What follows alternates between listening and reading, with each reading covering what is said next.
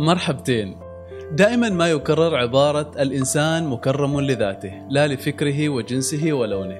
هذا هو ضيفنا في هذه الحلقة، وهو باحث ومهتم في شؤون التقارب والتفاهم، وهو بدر العبري.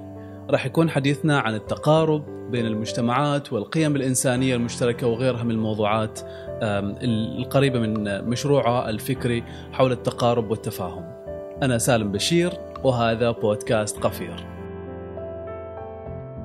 أهلا وسهلا بك بدر، حياك الله في بودكاست قفير، شرفتنا ونورتنا. حياك الله أستاذ العزيز، شكرا لكم والإضافة في هذا البرنامج القيم إن شاء الله تعالى. بداية نريد نتعرف على مفهوم التقارب، إيش يقصد بالتقارب؟ يعني هو مصطلح التقارب هو جدلية قديمة قد يكون هي ارتبطت بمسألة الإحياء. أنت تعلم أن الأمة، وخصوصا أنا أقصد الأمة العربية بما فيها الأمة الإسلامية والأمة الشرقية بشكل عام، بعيد عن أديانها وتوجهاتها، أفاقت على حضارة غربية متقدمة جدا، يعني بشكل كبير جدا. تتحدث هنا في عهد الثورة الصناعية أي ما بعد النهضة. فلما أفاقت هذه الأمة أو هذا المجتمع الشرقي بدأت جدلية الإحياء، أي إحياء هذه الأمة. إلا أن هناك شيء كان يوحد هذه الأمة وهو الاستعمار، لأن العدو كان واحد، فلم يكن هناك حقيقة تفرقة كبيرة ما بين المسلمين والمسيحيين ولا حتى اليهود، وكذلك لا ما بين السنة ولا الشيعة ولا بين الطوائف الأخرى. لكن بدأت هذه الجدليات تظهر نتيجة إخراج التراث، وكان من أكثر مشتغلين على التراث هم المستشرقون. فلما بدأت إحياء ما في هذا التراث بدأت الخلافات. فبدأت أولا قضية ما يسمى بالوحدة الإنسانية، وهذه بدأت تظهر في إيران، بدأت تظهر في عدة مناطق، ثم بدأت تتبلور عند جمال الدين الأفغاني ما يسمى بالوحدة الإسلامية. إلا أنها لقد تعارض، أن البعض فهم الوحدة هنا بالمعنى الاندماج، أي اندماج الكل في مظهر واحد، وإن كان هم لا يريدون بمعنى الاندماج. ولهذا العديد استخدم مفهوم التقريب، وهو هروبا من مفهوم الوحدة، لأن مفهوم الوحدة يمثل شيء من الجدلية. ولهذا البروجردي كان من كبار علماء إيران، أرسل تلميذا كبيرا له اسمه محمد تقي القمي إلى الشيخ محمود شلتوت. ومحمود شلتوت كان من كبار علماء الأزهر ومن كبار علماء مصر، وهؤلاء اتفقوا على تأسيس ما يسمى بالتقريب ما بين السنة والشيعة، فأصدروا بذلك رسالة تسمى رسالة التقريب. هم في الحقيقة ابتعدوا عن مفهوم الوحدة بشكل كبير، لأنه فيه شيء من الجدلية كما أسلفت لك، واقتربوا بمفهوم التقريب. بمعنى التقريب أي أن هذه المذاهب والمدارس وغيرها تبقى على أصولها كما هي، وتبقى على طقوسها وفروعها، وكل يحترم الآخر. ولهذا الإمام محمود شلتوت رحمه الله أجاز التعبد على المذاهب الثمانية، حتى في هذا الجانب يعني هو تقدم. ومع ذلك رسالة التقريب اللي صدر فيها أكثر من ستين عدد، وكان مشروع كبير. إلا أن العديد من الباحثين يرون أن مشروع التقريب بين المدارس الإسلامية يعني شبه فشل بهذه الناحية. ومن الناحية الأخرى أيضا تجاوز العقل بشكل عام إلى مفاهيم أكثر، وهي مفاهيم الأسلمة، مفاهيم الأنسنة، مفاهيم أخرى كذلك فيما يتعلق أيضا بحوار الأديان، حوار الحضارات. في البداية كان صراع الحضارات، هناك ظهرت الكثير من الجدليات اللي اليوم نحن نعيشها بالشكل الكبير. لطيف. بالحديث عن التقارب هناك مصطلح آخر هو الآخر. من هو الآخر؟ طبعا هنا الآخر قد يكون بمعنى الذات، وقد يكون بمعنى الهوية. بمعنى الذات لا يوجد هناك آخر في حقيقة الأمر، أي ذاتك وذاتي وذات الآخر هي ذات واحدة. فالآن لو أتيت أي إنسان من الشرق أو من الغرب هو ذات واحدة، وهذه الذات وإن كان هي الآن تستخدم إلا أنها أيضا نظرية عرفانية قديمة جدا، وجدت مثلا مع جلال الدين الرومي ومع غيره. فالذات هي واحدة، فالآخر أكثر ما ينطبق على الهوية، بمعنى أنت قد تكون أنا وأنت ذات واحدة باعتبار أنا وأنت إنسان، ولكن لس باعتبار الهوية نختلف، أي أنت قد تكون من ولاية غير عن الولاية التي أنا أنتمي إليها، وقد تكون من دولة غير عن الدولة التي أنتمي إليها، وقد تكون من ديانة غير عن الديانة، وهكذا من طائفة غير عن طائفة. فالذات واحدة والهوية هي الآخر. طيب، مسألة التقارب هل تتضمن تغيير النظرة التقليدية للآخر؟ من أي ناحية؟ يعني النظرة النظرة النظرة تجاه تجاه الآخر كونه هوية. هناك نظرة تقليدية تجاه الهويات يعني المتعددة إن صح التعبير. كيف يتحقق هذا هذا هذا التقارب ما بين هذه النظرة؟ يحتاج يعني من أين تدرس هذا الشيء؟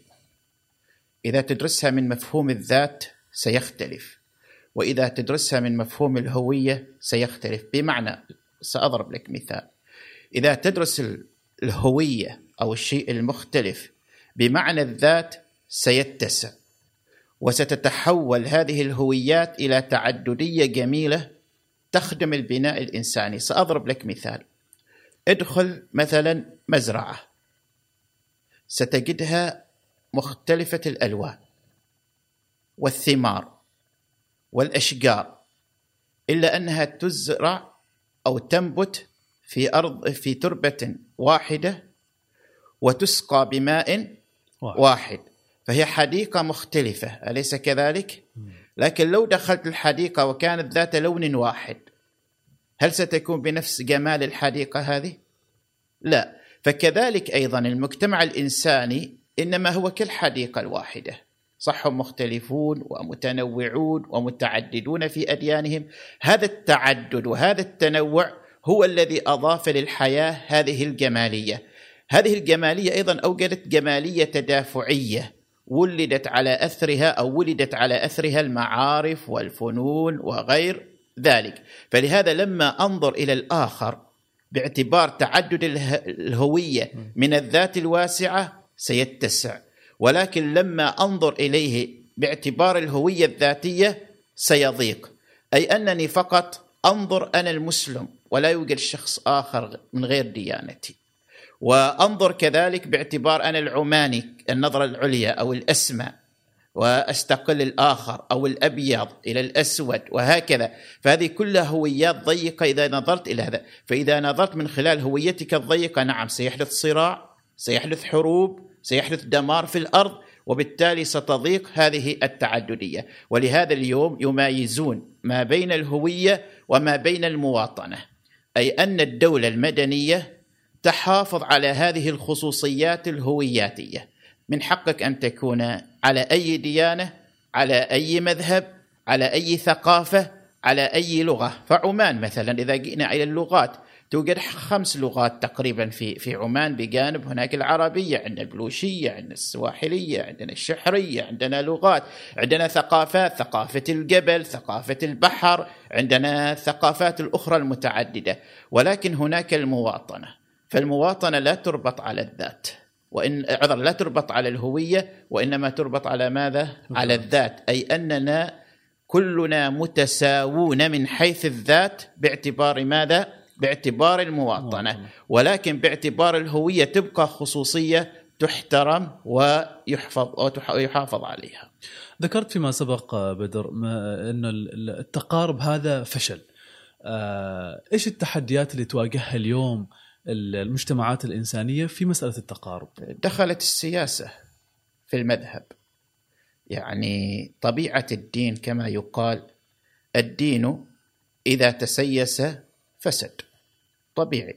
كذلك المذهب إذا دخل في السياسة فسد، لأن المذهب هو مرتبط بالاجتماع البشري، بالصيرورة البشرية.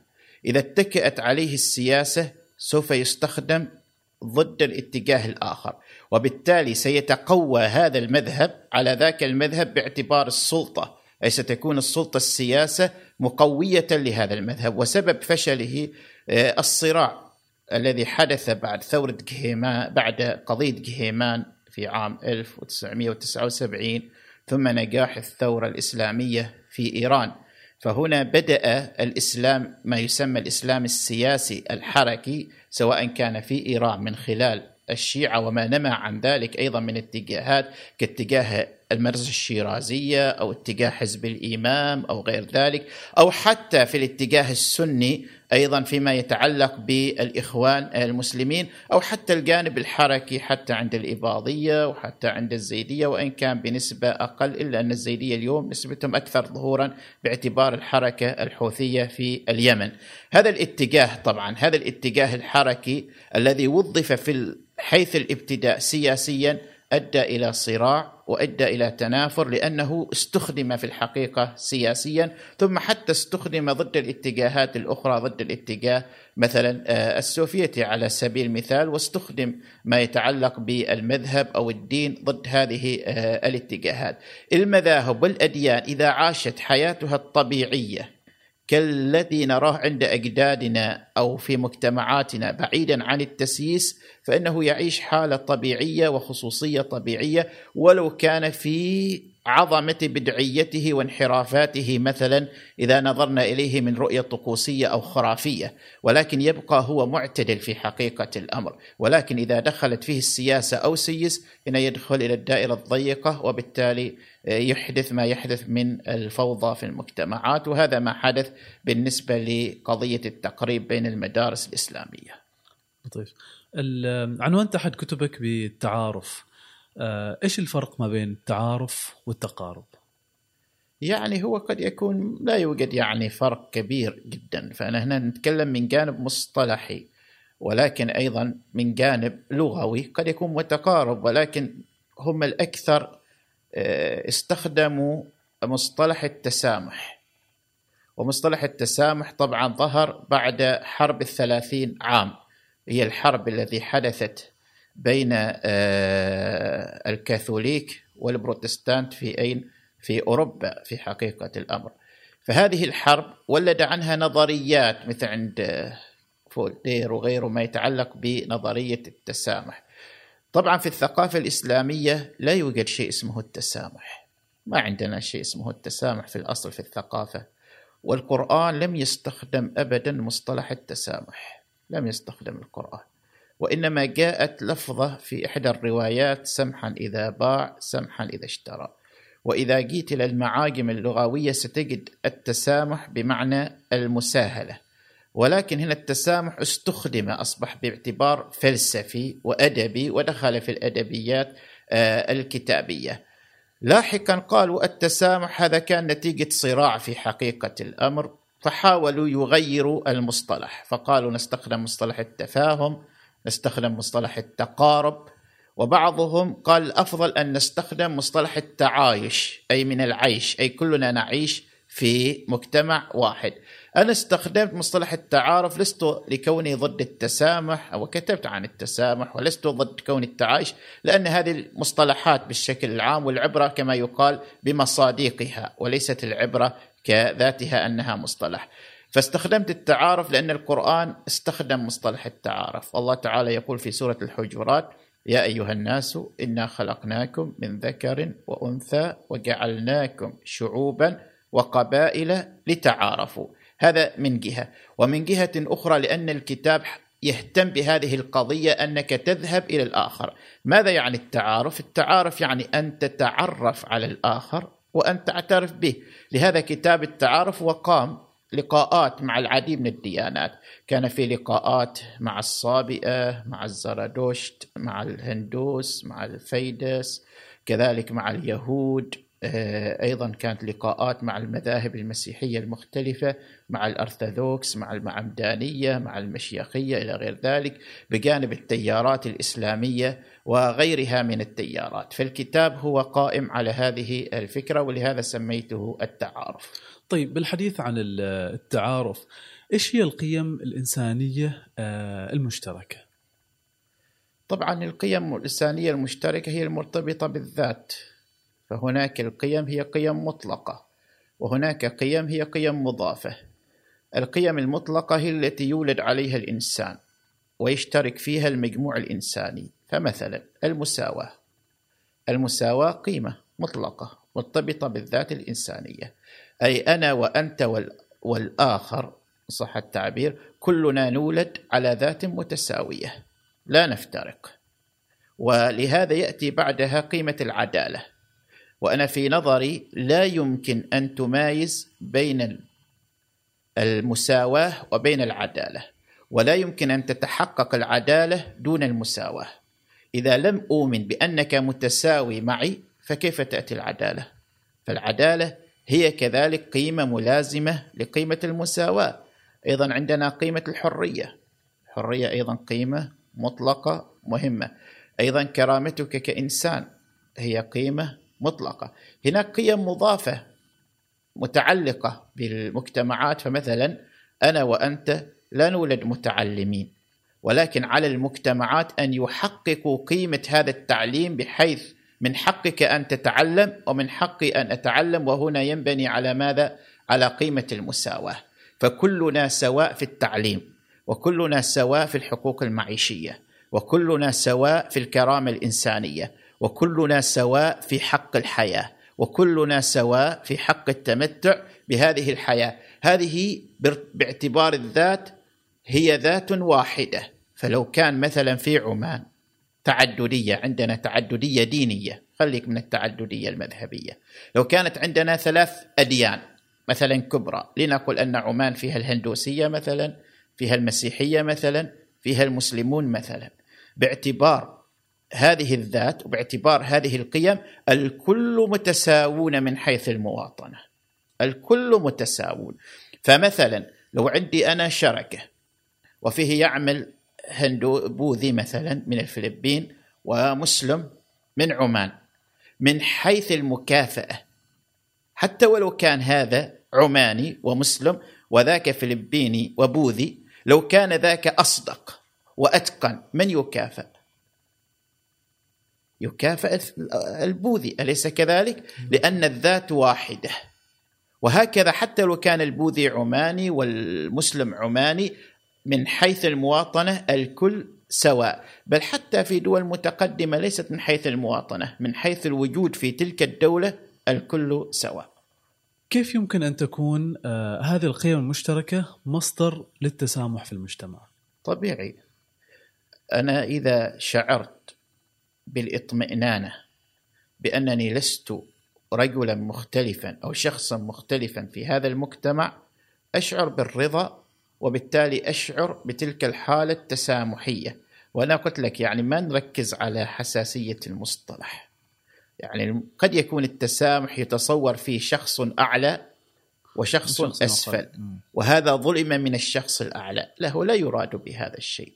أي التسامح لما يطلق بالمعنى الفلسفي أي نصل إلى الحالة التي تتحقق بها المساواة والعدالة بين الجميع، فالكل يشعر بتلك الحالة الإطمئنانية، وبالتالي يخرجون من حالة الصراع إلى حالة التسامح، كما حدث في أين؟ في الثورة الفرنسية. لأن الثورة الفرنسية في الحقيقة هي بنيت على نظريات التسامح ومبدأ التسامح. لكن إذا كان هناك تفريق لأسباب عرقي، لأسباب دينية، لأسباب مذهبية، لأسباب طائفية، طبيعي المجتمع لن يعيش متسامحا.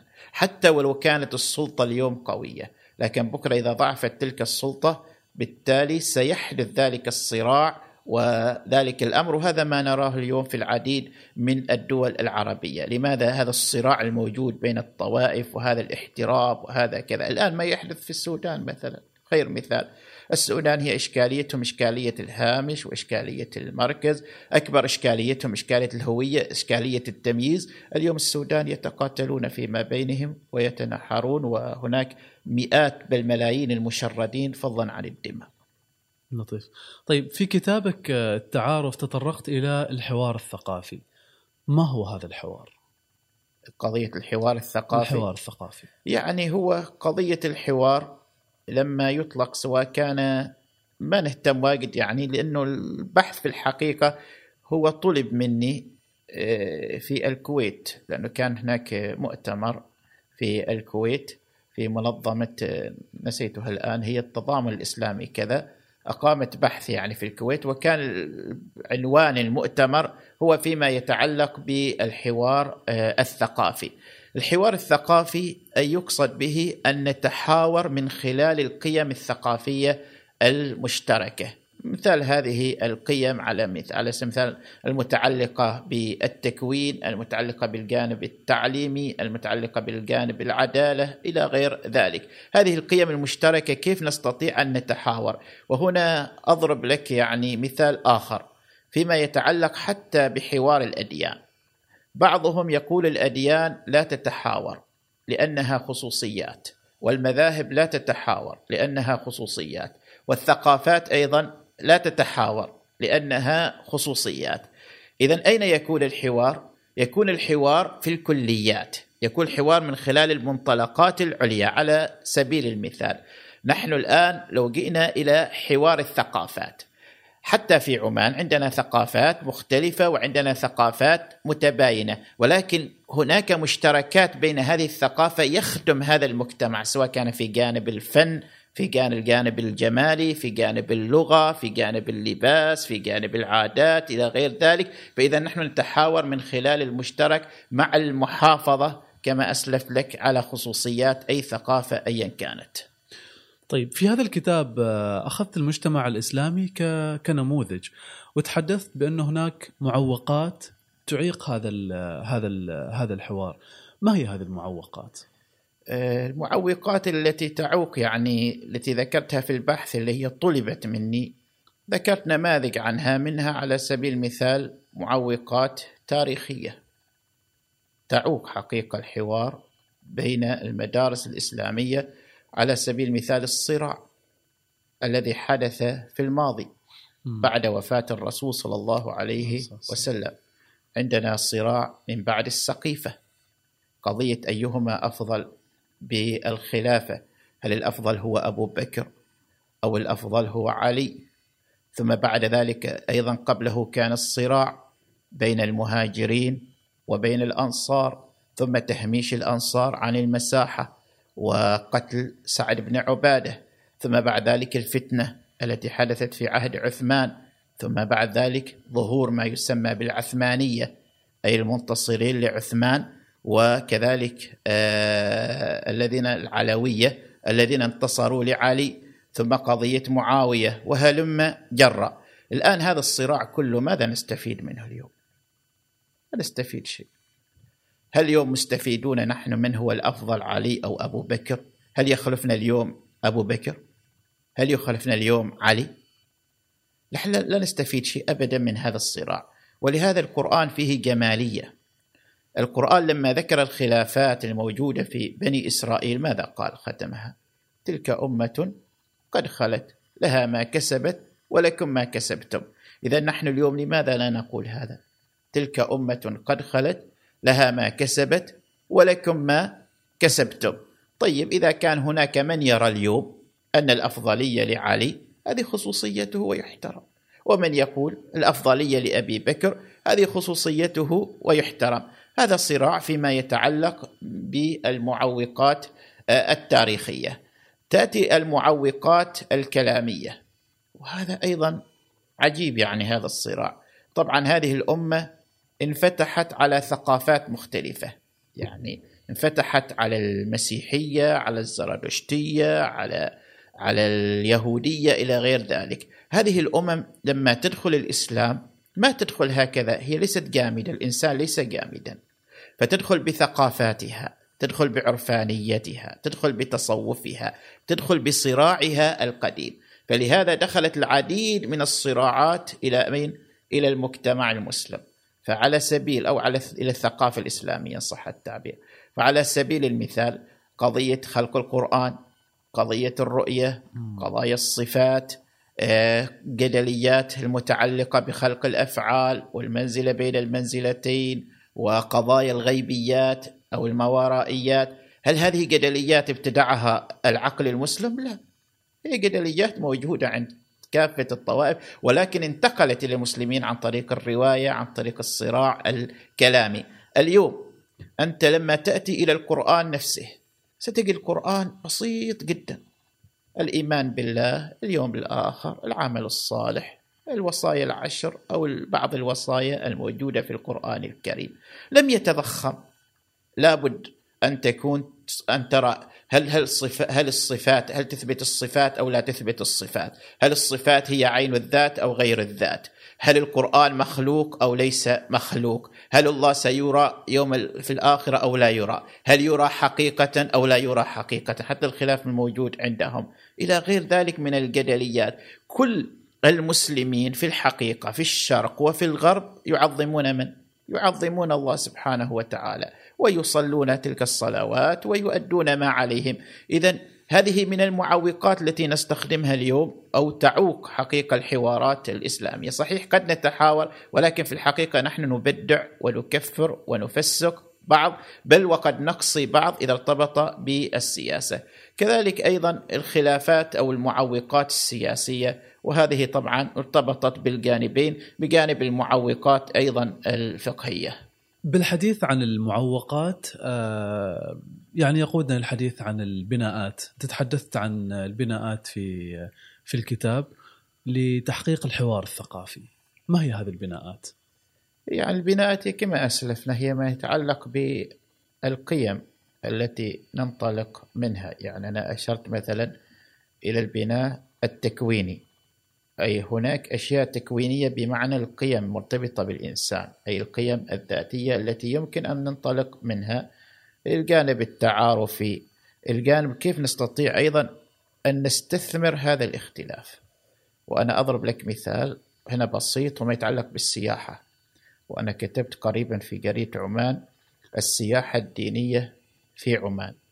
اليوم تسير دول مثل تركيا، انظر لتركيا كيف مستثمرة التعددية عندها في الجانب السياحي، كيف يعني استثمرته سواء كان في الجانب التراثي، في الثقافات، في ما يتعلق بالجانب الصوفي والعرفاني وغير ذلك، استطاع أن يخرج لها جانب استثماري مادي.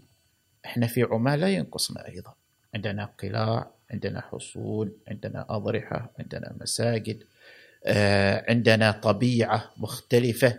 طبعا السائح ليس كل السياح يأتون فقط لأجل المتعة أو الترفيه أو كذا، لا، السائح يأتي لأجل البحث الديني، البحث التراثي، حتى للكتابة، للتأمل، للتعارف. أنت لما تذهب وتسيح، الذي يركب معك في الطائرة ذاهب لنفس مهمتك، قد يكون ذاهب لأجل علاج، قد يكون ذاهب للتعليم. فكذلك الذين يأتون، أن تتأمل الذين يأتون إلى مطار مسقط، هؤلاء البشر الذين يأتون يوميا تأمل فيهم، هل جاءوا على صورة واحدة لأجل شيء واحد؟ فإذا هذه التعددية الموجودة عندك إذا استثمرتها استثمارا يعني جانب استثماري وفكرت فيها جانب اقتصادي، هي بتدر لك أموال وبتوفر لك وظائف، وأيضا بتشجع الشركات الصغيرة وبتشجع الشركات المتوسطة. هذا سيخلق لك العديد في هذا الجانب آه الاستثماري. أيضا الجمال، جمال جميل، لما نختلف فنحن جميلون، لكن لما نتحد نحن لسنا جميلين. يعني أنا وأنت إذا جلسنا في جلسة واحدة ومتفقين في نفس الكلام هل نشعر باللذة؟ لكن لما نختلف أنت تعطي رؤيتك وأنا أعطي رؤيتي والثالث يعطي رؤيته. مثل الأكل، لو أكلنا صنفا واحدا مثلا التفاح سنمل. كذلك الاختلاف الحديثي هو الذي يحرك العقول، هو الذي يعطي متعة، هو الذي يعطي جمال في هذه الحياة. ولهذا من آيات الله سبحانه وتعالى في الكون أن خلق الناس مختلفين وخلقهم متباينين، ولم يجعلهم على شكل أو لون أو رأي أو فكرة أو دين واحد. لطيف. تحدثنا احنا عن عن مسألة التسامح والتعايش، من أين تأتي هذه؟ هل هي من الأعلى إلى الأسفل، بمعنى من السلطة إلى الشعب، أو من ال أيوة من السلطة إلى الشعب، ولا هي العكس؟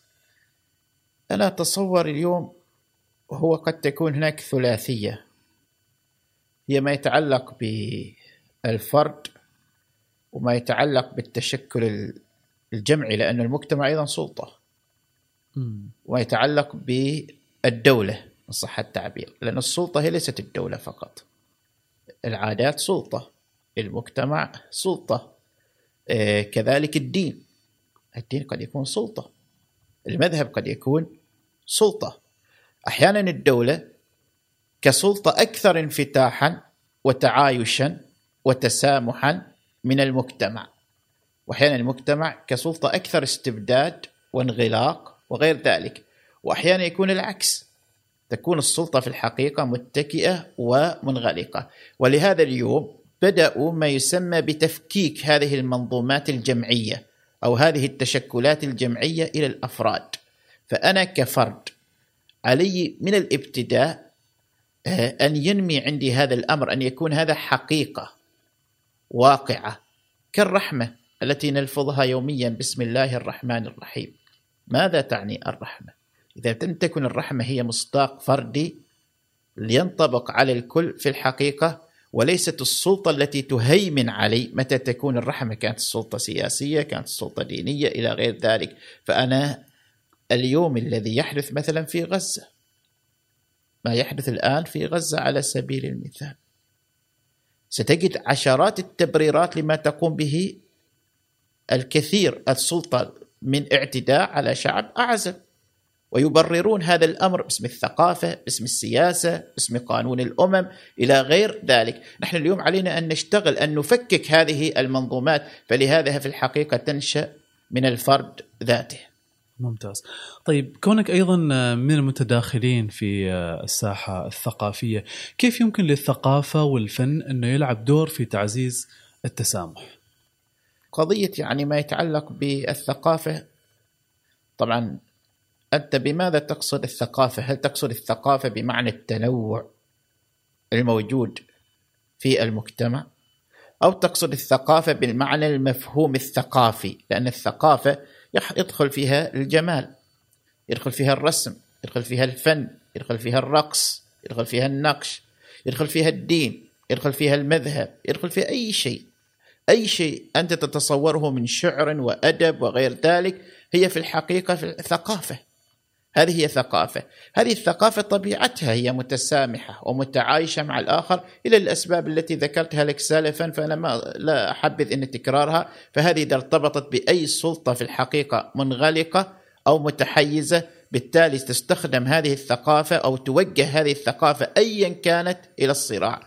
فأضرب لك مثال واقعي، الحصار الذي حدث على قطر مثلا، ألم تطلع أو ألم تصدر أغاني، مع أن الغناء والموسيقى لا يؤدي للصراع، الغناء والموسيقى يؤدي للناحية الجمالية. أنت لما تسمع الموسيقى على سبيل المثال تعيش في ماذا؟ تعيش في فضاء الجمال، فضاء الوجود، عندما هو حقيقي، هو, هو, هو متجاوز الموسيقى، لما يعطيك تلك الموسيقى هو متجاوز للحدود الضيقة في حقيقة الأمر. لكن لما تستثمر هذا في حصار الآخر أو تستثمر في قتل الآخر إلى غير ذلك، هذا في الحقيقة يؤدي إلى الصراع. فهذه مثل هذه الوسائل هي بمقدار ما تستخدم لأجله. ولهذا إذا غيرنا هذه النظرة نحن كأفراد، وهنا علينا أن نتجاوز السلطات أيا كانت، إلى ماذا؟ إلى الذات. ثانيا علينا أن نتجاوز الحدود الجغرافية الضيقة، أن ننتصر للمبادئ الكلية الواسعة. هناك مبادئ إنسانية تتجاوز هذه الحدود الجغرافية. إذا كنا نعيش في وهم هذه الحدود الجغرافية، اليوم فضاء الإنسان واسع، لكنك أنت تعيش في وهم هذه الحدود الجغرافية، تعيش في وهم العادات والتقاليد وغير ذلك. فإذا علينا أن نرجع إلى ذواتنا، وأن تنطلق هذه الثقافات المتباينة، كانت كانت فنا أو غير ذلك، أن تنطلق من هذه الذات، وبهذه ستنظر إلى هذا المختلف بيننا نظرة جمالية، وأيضا نظرة يعني نستطيع أن نحقق بها ذلك التعايش والتسامح والتعارف، سميه ما شئت. في كتابك لاهوت الرحمة، كيف تقرأ الرحمة؟ يعني هو من الكتاب لاهوت الرحمة، عندنا جلالية جدلية لاهوت الرحمة وجدلية ناسوت الرحمة، أي الرحمة باعتبار المنطلق اللاهوتي والرحمة باعتبار المنطلق الإنساني. هل يوجد في الحقيقة تمايز بين هذين الأمرين؟ تولستوي يقول مثلا على أن الأديان في الحقيقة جاءت لمبدأ، وهذا المبدأ هو المساواة، ولكن تحدث تحريفات باسم الدين ويضاف إلى هذا الدين.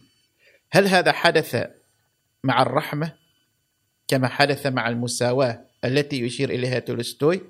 نعم، الرحمة في الأصل واسعة، وفي القرآن وما أرسلناك إلا رحمة للعالمين. فالرحمة باعتبار الذات وباعتبار القيمة المطلقة هي واسعة للعالمين جميعا بما فيهم من بشر وجماد وحيوانات، للمسلم وغير المسلم، هي رحمة واسعة ولكنها ستضيق. سأضرب لك مثالا، عندما تجد في الأدبيات التراثية إذا وجدت مبتدعا فابصق في وجهه، أي تفل في وجهه. من هو المبتدع؟ هو المختلف عنك في المذهب.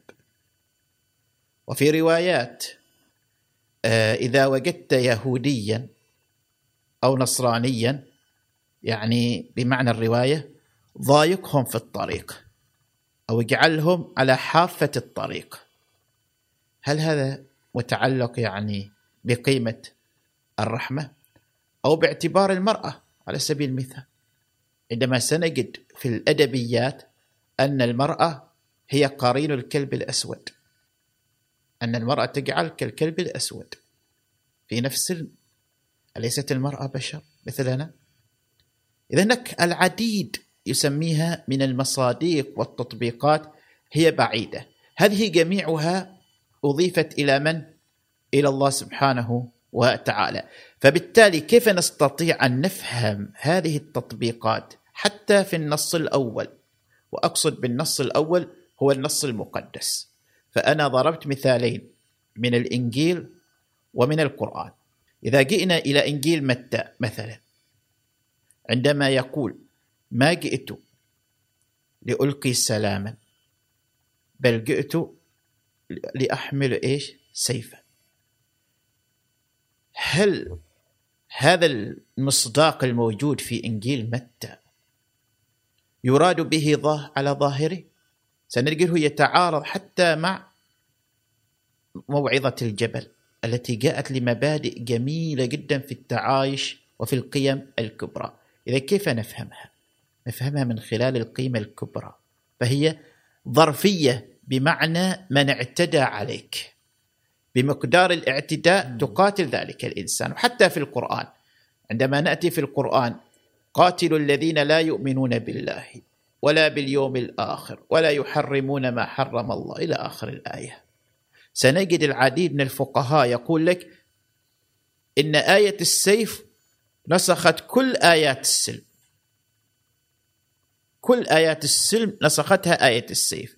عندنا آية في القرآن لا ينهاكم الله عن الذين لم يقاتلوكم في الدين ولم يخرجوكم من دياركم أن تبروهم وتقسطوا إليهم، هذه منسوخة.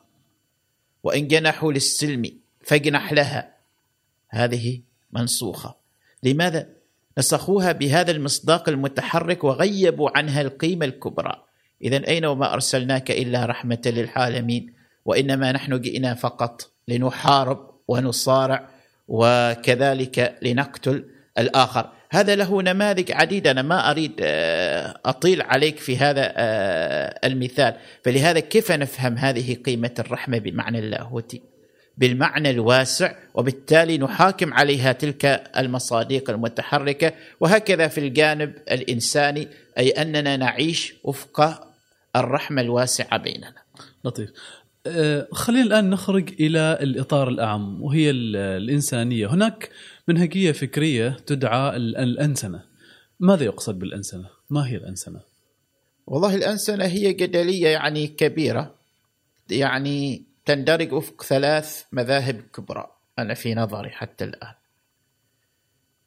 طبعا في العالم الإسلامي ظهرت في البدايات ما يسمى بالأسلمة، ثم ظهرت القرأنة، ثم ظهرت الأنسنة. الأسلمة بالمعنى أسلمة المعارف، أي تكون وفق نظريات، محاولات إلى غير ذلك.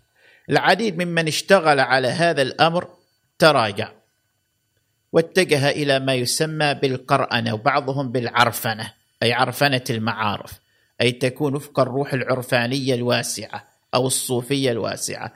مثلا على سبيل المثال عندنا طه جابر العلواني اتجه إلى القرأنة، وجد أن القرآن واسع، والإشكالية في الروايات التي هي ضيقت ما يتعلق بالمعارف. يقصد بالأسلمة أي تدخل في الاقتصاد، يدخل في الاجتماع، في علوم النفس إلى غير ذلك. هذه معارف واسعة، فأنت تضيقها بمبادئ، يعني لا أقول بمبادئ، أحيانا بتطبيقات ضيقة بيننا وبينها ألف سنة على سبيل المثال. م. أيوة. جاء مبدأ الأنسنة. ماذا نقصد بمبدأ الأنسنة؟ طبعا هناك مبدأ مغالي يقول على أن الأنسنة بمعنى أن النزعة الإنسانية هي مقياس لكل الأشياء. وطبعا حتى كتبت يعني مقال حول هذا في جريدة عمان، ممكن الرجوع إليه. المصطلح صعب يعني تحديده لأنه متضارب، سواء كان في المسيحية أو في اليهودية أو حتى في الإسلام، وأنا ضربت لذلك أمثلة. لكن أنا سأرجع لك إلى ثلاث اتجاهات رئيسة في الأنسنة في داخل التيارات الإسلامية. الاتجاه الأول الأنسنة بمعنى المرجعية، أي يقول على أن المرجعية هي للإنسان، وأن هذه المصادر بما فيها المصدر الأول هي مصادر تاريخية، وإنما نحن اليوم نعيش وفق الاجتهاد الإنساني، أي أن الدائرة الحاكمة هو العلم وهو الاجتهاد الإنساني وليس هذه المصادر التاريخية. هناك اتجاه آخر يميز، يقول نحن لا نهتم بالقضايا الروحية أو العرفانية أو القضايا العقدية أو القضايا التي هي لا علاقة لنا بالشأن الإنساني. المتعلق بالشأن الإنساني في الحدود أو في المعاملات أو في الإجراءات أو في الحكامة أو غير ذلك هي اجتهادات إنسانية. فهنا يميز بين الأمرين، تبقى الخصوصيات على هي مطلقة، وأما الجانب الآخر هذا عاد تحت اجتهادات، مثل محمود طه يفرق بين القرآن المكي والقرآن المدني لا غير ذلك. الاتجاه القديم موجود في الاتجاه الإسلامي، يسمى الاتجاه العللي، والاتجاه العللي أي نبحث في العلة الكامنة للنص في النص. فمثلا الحدود، لماذا الله سبحانه وتعالى شرع قطع يد السارق؟ قالوا لتحقيق العدل. إذا اليوم نحن نستطيع أن نحقق العدل دون البتر ألا يمكن؟ قالوا يمكن. قال إذا نحن نتجه إلى ماذا؟ إلى العلة الكامنة في ذلك النص، وهو تحقيق العدل، وكانت قيمة أو بالمعنى الأصولي الذين هم يرونها بالعلية المتعدية، قد تكون في جوانب أخرى في الأقيسة وغير ذلك، لكن بمعنى المبدأ هو يبقى النص كما هو، وبالتالي يتحرك يعني حرفيته تتحرك وفق تلك القيمة، ولا يكون هو بذاته مطلقا في هذه الحالة. هذا جانب من الجوانب. في اتجاه العام الذي يرفض الأنسنة بالاتجاهات الثلاثة، فيقول على أن النزعة الإنسانية بمعنى الحكمة، أي نبحث عن حكمة الله الواردة في ذلك النص التي جاءت لأجل هذا الإنسان، وإنما تبقى النزعة بمقدار هذا المقياس وليس بمقدار تعطيل النص. وطبعا هذه الجدليات وهي وإن كانت معاصرة لكن لها مثيلاتها، مثلا في عهد عمر بن الخطاب لما عطل حد السرقة في عام الرمادة، وعندما أوقع الطلاق بالثلاث طلقة اعتبرها يعني يعني اعتبرها طلاق بالثلاث بينونة كبرى إلى غير ذلك. فهناك نماذج عديدة في التاريخ وفي ظرفياته المتحركة. جميل.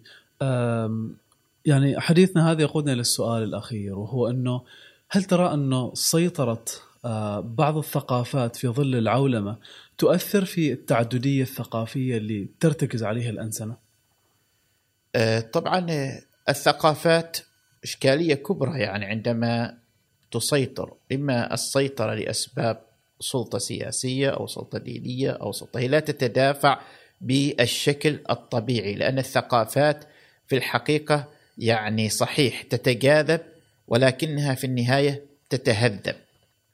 ولكن إذا تصارعت لأسباب خارجية كسلطة خارجية هنا يؤدي إلى التنافر ويؤدي إلى التحارب.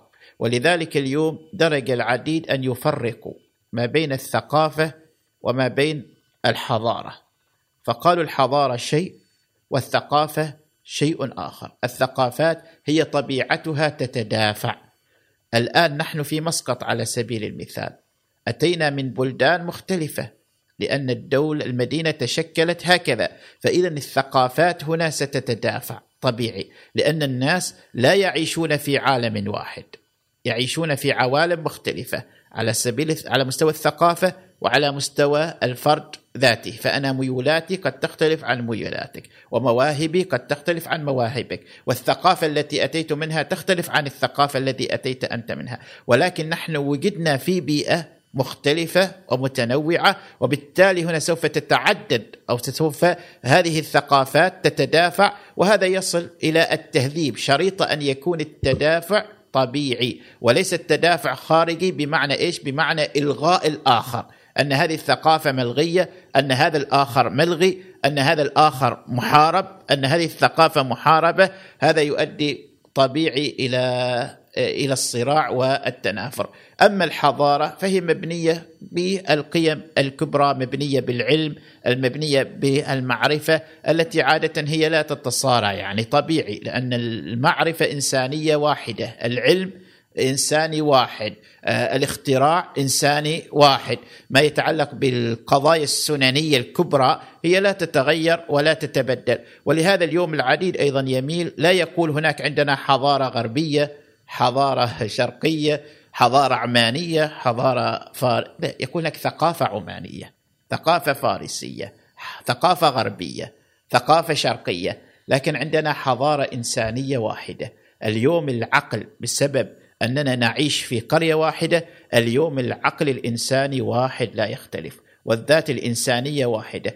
الذي يساهم اليوم في الاختراع، الإيراني يساهم، الهندي يساهم، الصيني يساهم، كما أن الأمريكي وغير ذلك يساهم. نعم قد يكون ذلك أكثر اهتماما في دولة قطرية ما، ولكن لا يعني أن الحضارة اليوم هي مرتبطة بحدود جغرافية معينة، هي أصبحت مرتبطة بالإنسان. أما الثقافات فهي طبيعتها مرتبطة بالأقطار، مرتبطة بالتوجهات المختلفة، وهذا هو بالمميز، نستطيع أن نضع كل شيء في موضعه الصحيح.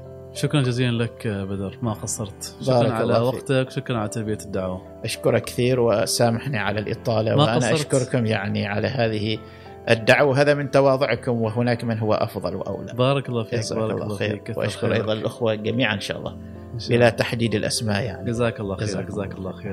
شكرا لك بدر، والشكر موصول لكم أيضا على طيب المتابعة. نذكركم بالتفاعل مع حساباتنا على شبكات التواصل الاجتماعي شبكة قاف.